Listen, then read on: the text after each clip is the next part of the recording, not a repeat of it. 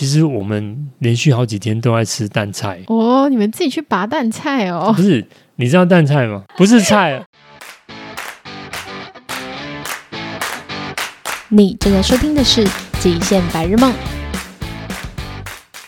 欢迎回来，我是 Irene。《极限白日梦》是一个透过户外运动到世界去探索的旅游节目。上个礼拜呢，我找了一位很喜欢待在空中的朋友，高空走神纪录玩家 Mason 来到节目中跟大家聊聊他的高空走神旅程。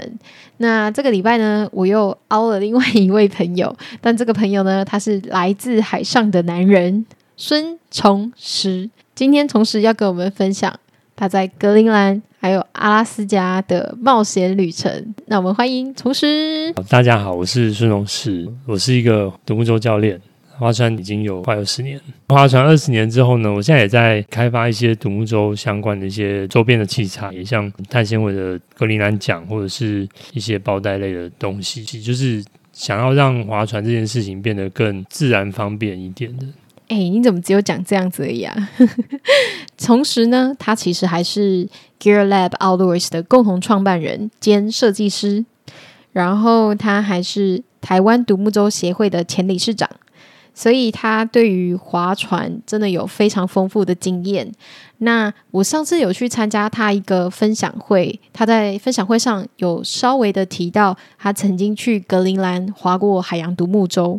在那之后我就一直非常的好奇那一场旅程，所以呢今天所以我就硬凹他来跟大家分享这一段格陵兰海洋独木舟之旅。好啦，从此你就赶快从实招来吧。独木舟它是一个非常原始的运动，就是说如果你接触的环境是越自然越原始，它越能够发挥这个工具的优点。那个时候我曾经有两次的长程的划船经验，那一次是在独木舟的发源地就是格陵兰，然后另外一次是在也是一个呃北国，在阿拉斯加。我发现格陵兰它好像都被冰川给覆盖耶，那你可以给我们介绍一下格陵兰是一个什么样的国家吗？其实格陵兰我觉得它蛮幸福的，它虽然是丹麦的属地，但是它有自己的国旗国歌什么都有自己的，那丹麦也不管它，甚至是说很多丹麦人还觉得说格陵兰花他们太多钱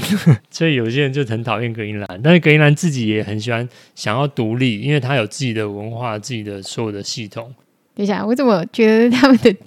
他们的处境让我想起了某个国家呢？因为独木舟的发源地是格陵兰，是十八世纪欧洲人才把它拿到欧洲去变成一种体育活动。那在格陵兰他们是呃格陵兰的生活工具。是一个怎么样的生活工具啊？捕猎动物的一种狩猎器材。那其实在格陵兰他们这个独木舟这个东西也经过了文化的一种消灭，然后再重新建立。就是自从动力船进到格陵兰之后啊，这种传统的人力船就被视为了，那一直到后来有人就鼓吹，就是说他要保留传统的文化跟过去的这些东西，他们才是原本的自己，所以他们又重新把那种老人啊造船的师傅再找回来教大家造船，然后开始有很多俱乐部这样子。但是今天他们已经不是用这个来捕猎了，他们就是这是一种竞赛。这算休闲娱乐吗？算是休闲娱乐，但是也有一方面也是文化的传承。像他们的比赛里面有一种就是用标枪射准的跟射远的，就是你要划船然后划一划划一划之后射出一个标枪啊？你是说他边拿着一个船桨然后边背着弓箭哦？没有，那是一个标枪，这是一支很长的一根棍子然后他是用投掷的方式射出去。天哪，那这样是同时要拿两种东西耶，所以那很难啊。你就是一边划船，然后划的时候你要空出一只手，一只手抓着原本的桨，另外一只手拿着这个标枪举起来然后射出去，然后有射远跟射准两个项目。哦，所以你有去参加吗？我没有参加，我们那时候那一团里面有另外一个人有参加那他有得奖吗？他有得奖啊，因为那个时候我们是去参加一个国际的独木舟比赛，就是说他那边每年都有全格陵兰的独木舟比赛，然后他都会很开很开心的呃，很好心的割出国际组，格陵兰人在格陵兰组，国际的友人在国际组，然后你们有一些优待，你们可以用比较先进的器具先进的船。格陵兰人他们是传统的原因啊，他们不能够用呃现代的纤维船，一定要用传统蒙皮骨架的做的那种船啊。什么是蒙皮啊？高的木头的骨架蒙上一层，现在已经比较没有那么多海豹皮了，所以都是用布料去蒙的，所以国际组的可以随便你用什么都可以。那你们当你们当时是跟当地的人一起比赛吗？我们混着一起比赛，但是积分分开。所以你们比赛的范围在哪里啊？有多远？就是在那个城市周边，所以你们边滑可以边看得到那个冰山在旁边咯。冰山每天都在外面飘来飘去，就是左边右边左边右边这样子。天哪，那这样一定超冷的耶。你们那时候有穿很多衣服在身上吗？不会啊，就是其实我们有一些现代的科技。哎、欸，没礼貌。你这样搞得好像 我, 我, 我很白痴一样。对啊，我们有现在就是像干式的防寒衣啊，有一些比较高科技的材料，不会冷到死，但是还是很冷。哎，那我很好奇你在格陵兰划船的时候有没有遇到什么样的动物啊？因为我之前在纽西兰的南岛那边有一个国家公园叫做 Abel Tasman Park， 然后我在那边划了三天两夜的独木舟，它中间有一些无人岛，就是小岛，然后你可以 那, 那上面没有住人，可是它上面有住着一些小海豹，所以我们就是可以划那个船，然后靠近那个小岛，结果那个海豹们就会跑到你的船旁边来跟你 say hello 这样。超可爱。其实我们一直很想看到鲸鱼，但是都很远，你看到远方有气柱喷起来，但是没有办法很近，因为它不会靠近你，因为格陵兰人是会猎杀海豹的，对，所以他们的海豹那个那个海豹其实是会跑得蛮远的。对，格陵兰人他们因为没有食物嘛，所以他们就是海豹是他们的一个重要的食物来源。对啊，天哪，该不会你那时候也有吃过海豹了吧？我没有哎、欸，但是我当场在，我有去过他们的鱼市场，然后正在肢解，他们就有拿那个肝或是什么内脏的，就是生的这样来给你这样。其实因为格陵兰真的很冷很冷很冷，我们在最暖的时候去，大概白天也就是十度吧，甚至天气比较不好就是降到零度。然后我们那次去待了两个礼拜，第一个礼拜是全部在参加他们的独木舟大赛的这个活动，然后第二个礼拜我们就出去跑了一百多公里的航程。其实因为跑了七天嘛，每天每天跑个十几二十公里，这样就一百多公里了。哦，那你那时候是从哪里滑到哪里啊？沿着他们那个城镇出发，然后他那个有很多很多的小岛水道，然后就滑一大圈，然后最后再回到城镇。哦，那食物嘞？食物怎么办？我们就是第一天大家就先买好七八天要用的东西，然后全部塞进船里。你们那时候都住哪里啊？呃，很多地方我们有帐篷啦，但是我们中间也有睡那种类似他们的山屋的概念，就是猎人住的地方。诶，你刚刚提到的那个山屋是免费的吗？之前我在意大利爬山的时候，他们那边就是会有这种山屋，但是是不用预定的，然后也是免费的，然后里面甚至会留下一些食物。他们说这种叫做 shelter， 就是那种紧急避难所，所以通常你去爬山的时候你是可以住在里面，但除非非不得已我们才会吃里面的食物。虽然我那意大利的朋友是开了他们的啤酒啊。对的，就是这边有一个概念说，其实整个格陵兰的人口大概就是五六万，大安区的人口都十万了。我有问他们说格陵兰这边的你们土地有拥有是怎么样，他说无所谓，你如果想要住这边你就去登记一下，说我要在这边盖个房子，你就盖了。哦，可是我们刚刚说到他们大部分都是被冰河所覆盖不是吗？就只能靠海边那边的比较稍微好一点，内陆的都是冰河，那应该很难可以找到地方扎营吧。其实格陵兰没有树，只有那种小小的灌木，还有那种苔藓类的那种东西，所以我们就是找一块平地就帐篷搭了，就就在那边睡。哇，我可以想象晚上睡觉的时候一定超冷的。所以每天就是太阳出来的时候就赶快晒，太阳其实还蛮久的，大概到十点十一点。夏天去是不会下山，但是比较低的时候真的会冷，然后太阳比较低的时候我们就赶快躲睡袋，就就赶快去睡觉了。那也生过火，只是觉得没什么用，最暖还是把东西烧热吃下去。我们其实带了七天八天的食物，但是其实我们中间有好几餐都是直接。你是要说吃泡面吗？没有泡面，他们有从台湾带泡面，可是没有没有，那当地也没什么泡面，就是一些耐放的蔬菜水果，然后罐头其实罐头蛮多的，那什么汤之类的。对啊，很冷的时候应该就会只想喝汤吧，热热的汤这样。其实我们连续好几天都在吃蛋菜。哦，你们自己去拔蛋菜哦？不是，你知道蛋菜吗？不是菜啊。我们其实头一两天我们就是很乖乖的在那边煮食物，然后就把带的食物这样子煮一煮，然后觉得就很刻苦嘛，有的事就要很开心的。然后大概第二天滑到一半快结束，就是快到营地的时候，我们的领队就开始就是说哎、欸，来来来，我们就开始捞东西这样。他说我要捞东西以来晚上我们来吃这样，然后他就开始捡，就说哎、欸，这个就是其实就是我们那个孔雀蛤，就是蛋菜嘛，但他那边的孔雀蛤品种又有点不大一样，然后我们去的地方又没有人，所以那蛋菜就是满地满地的，你看不完，就是你看一片就是全部都蛋菜。我觉得我好像听到我的肚子在叫。然后我们就是用那个防水袋捞一大桶，带着就到营地。到营地之后呢，就开始有几个做法啦，比较简单就是拿一个锅子，然后加一点海水跟一半淡水，就是这样有咸味，然后就开始煮，让它就是蒸汽这样焖熟，然后就是一锅蛋菜还有汤，或者是用烤的，用用熏的，就是用捡那个灌木小灌木有没有，然后弄一个上面有一个铁网，然后就下面就开始熏蒸，然后反正蒸到它蛋菜打开了就就可以吃了。对，所以我们有好几餐就是都在吃蛋菜，然后每天滑到哪边就开始找蛋菜，就哎这边有蛋菜，然后就让我们在那边休息。我记得有一天我们就开始尝试钓鱼，然后那边的鱼好像也蛮呆的，也没有拿钓竿，就拿钩子到那个下面，哎下面有鱼就就拿钩子去逗一逗，哎它就咬了，然后就拉上来，就很大一条，那个是鱈鱼，包一包就开始烤这样子。我们那时候觉得就是在那边根本就不会饿死，随便吃。而且呃，格陵兰有一个很好的一个特点，因为他们冬天都山上都是下很厚重的雪，所以当夏天融化之后呢，那些雪就会在山上变成一个淡水湖，所以你只要随便往山上走一走，大概你就可以找到淡水，所以你完全不缺淡水。哈，那那个山会很难爬吗？不会，都是很小山丘而已，顶多就是走个十分钟或十五分钟。所以我每天我们每天都是就是去找水，然后水袋带个几公升，然后煮饭，然后隔天要用的，然后就滑到下一个点，然后就开始再去找水。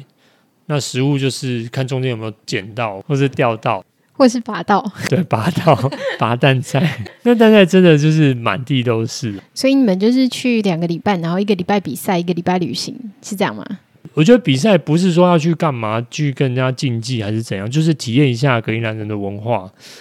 那因为白天非常长，所以那个比赛很恐怖，可以比到晚上十点。哦，所以你们的比赛内容有什么？比赛内容就是，比如说有呃短短距离的是两公里的，长距离是十七公里比快。然后还有比一种是滑到一个小岛，然后背船走路走个就两公里，然后再继续滑。你是说划船的障碍赛的障碍是小岛们吗？然后还有标枪的投掷，还有各种指定动作，然后划船的翻滚，三十几个指定动作。对啊，那满分好像是三百分吧。我们唯一有去比赛的一个朋友，他拿到五十几分，不过也不，他们很开心，因为居然有外国人从很远的地方来这边跟我们一起比这个我们的传统的技术。所以当时没有很多外国人吗？其实没有，其实没有，丹麦人最多，因为丹麦就很近，而且他们是算同一国。那其他就是有一些美国人会来，因为其实有一群人在美国推广这些格陵兰的划船文化。我们就是有点像是在凑热闹，凑热闹跟人家比个赛啦，然后我们的装备是租来的，所以我们也没有他们那么好。对啊，所以就是跟人家跟他们一起玩。但是你可以从他们的比赛的安排里面感觉出来他们对这件事情的重视，因为就光是组别，比如说组别就有分幼儿组，然后青少年、壮年，然后老年。你说幼儿组有两岁的，然后是爸爸妈妈带着去，那那比较比较像是比一种经验或者比一种感觉，就是说从小就让他们开始体验划船这件事情。他们的船是游泳圈吗？他们其实是很小很小的船，因为都是手做的，然后旁边有两个柱，就像我们骑脚踏车有两个辅助轮，他们有两个辅助的浮球，而且有的还把那个浮球做成两只鸭子，反正就很可爱。然后小小的小孩这样，那爸妈就带着这个小孩在那边划船。那他们也是在海里划船吗？都在海里，只是那边有一些湾啊，那个海还蛮平静的，还算蛮平静的，但是就是海，而且那个海是很冷的。他们的文化就是这样子，所以你知道就会有那种他们比赛就非常的漫长，我们在那边等，从白天起床开始等，吃中餐，带着中餐，早餐吃早餐的时候就把中餐包好了，去那边吃，然后就一直看比赛，然后看看看看看到你可以看到晚上八九点都还在看比赛，天还是亮着。然后因为因为有各种组，每一组还有男女生，所以可能有十几组这样子。哎，那格陵兰那边的物价怎么样啊？呃，蔬菜水果蛮贵的，对啊，那边东西都是靠进口。因为当地的人真的很少，所以大部分人其实也不大管当地的市场，所以当地的渔获大部分都是捕完之后直接就装柜就出口。这样听起来有点像那个纽西兰，因为纽西兰也是当地人口蛮少的，然后他们大部分肉品都出口，然后所有的东西都靠进口，所以当地的物价也蛮贵的。对啊，有点像那样，就是因为资源，因为人口缺乏，所以整个物资都成本都比较高，对啊。那所以当地人其实常常会是，不然就自己捕。呃，譬如说他们的超市就有卖猎枪，对啊，就超市就有一个柜子，哎，猎枪在这边，子弹在这边。捕猎在格陵兰是一个，也是一个传统，对他们来说是蛮稀松平常的事情。哦，所以他们要去山里打猎吗？没有山，格陵兰的船的那个树造船的那些木头啊，都是飘来的，就飘来一棵树，然后那个用那棵树来造船。当地没有任何的树，就是他们山都是秃秃的哈，所以他们的猎物都在哪里啊？海里很多，山上其实没有没有什么，有很多蚊子。这我们刚到的时候就有一个先到几天人就说，嗯，每天我们出去一定要带这个东西，就是这个网子。大概在傍晚，也不能说傍晚，就是比如说五六点六七点的时候，天还是很亮，可是蚊子就跑出来。但是有一个差别是，那边的蚊子都很呆，它大概会飞到你身上，然后爬个几分钟，然后才要叮你。所以当你在爬，当它在爬你的时候，你就已经就是就是觉得很痒，就把它赶走。那他们爬这么慢的话，还有需要网子吗？因为它爬在身上会真的很痒，而且非常多，像很可怕，就是一片云。哎、欸，你说这个让我想到之前在苏格兰公路旅行的时候，也有被像是苍哎、欸、像是蚊子的东西攻击，然后它的名字叫 Midget， 大概是在嗯八月中左右，在苏格兰的高地那边旅行，大家都要小心，因为那些蚊子它们其实会成群结队，而且就像你说的，它们就像一片云。我们那时候完全不知道，还开窗睡觉啊，然后在外面煮饭啊，但我们就发现。呃、坐在车子里面的人都会狂笑我们，因为我们的脸上已经被爬满了那些蚊子，真的超可怕。在这边跟大家讲，去苏格兰旅行的时候要小心为上。对啊，那时候我到那边之后，第一天见识到之后，马上去超市买了。你们那时候有去住在当地人家或者是民宿吗？我们那时候住在学校，其实其实那边的房子还蛮呃模组化的。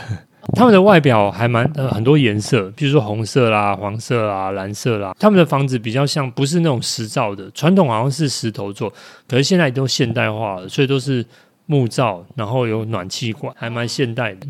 但我们那时候住在学校里面，比如说洗澡啊，也是用学校的那种体育馆的那种。对他们来说，呃，有一种叫格陵兰绳索的，那这个项目就是会在他们的体育馆。那天也比了一整天。他们会在绳子上面做什么、啊、应该是说在一个绳子上面做各种动作。是像走绳那样吗？不是，是骑绳，骑在绳子上面，有时候在绳子上面翻一圈啊。那是一种格陵兰冬天的活动，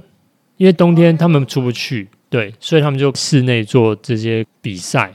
其实这些动作跟、呃、船上的一些用到的一些核心的肌肉是很像。那我刚刚也趁机的查了一下这翻滚绳索的相关资讯，我会把它放在我们的脸书社团里面，大家可以查询极限白日梦俱乐部，然后就可以看到相关的资讯了。诶，那我记得在节目一开始的时候，从事你提到除了格陵兰以外，你还去了另外一个非常冷的国度，就是阿拉斯加。那你可以跟我们分享一下在阿拉斯加那边有没有什么好玩的事情吗？呃，我们在阿拉斯加的第一件事，因为我们的领队他在阿拉斯加待了一阵子了嘛，所以他第一件事就给我们很多教育，就是比如说注意安全，然后就有一个很大的威胁就是怕遇到熊，因为我们去的地方都是很荒野的地方，所以他就每个人发防熊的喷雾，他会跟你讲说你们晚上帐篷里面就一定要把这个放在随手可以拿得到的地方。那他有教你们什么 S O P 吗？就拿着喷就对了。但是其实他有讲过这个喷，因为你没有喷过，所以喷出去它到底是喷出去什么东西其实你也没有预期啊。他大概跟你讲那是一条水，辣椒水，然后你们每个帐篷就是要把这个放在附近，因为熊可能会找你，就是因为你的帐篷有食物的味道所以他会来找。然后每天我们就是呃睡觉前要把所有的食物都包起来，如果有铁箱就放铁箱，那如果我没有铁箱就挂树上。哦，这样让我想到跟在日本也是一样，那时候我在上高地爬山，它那个露营地的地方呃，有一间大仓库，晚上的时候大家都必须要把自己的食物去锁在那个仓库里面，不然就会有熊出没。还是有一个喷雾罐会带在身上，因为你不知道什么时候会遇到。诶，那你这么多在这么冷或甚至是在北极圈内的地方划独木舟，你有没有就是很靠近冰山的经验啊？有啊，我们直接就划在冰山，划划去冰山上面。划在上面是什么意思啊？对啊，就是划到冰山旁边，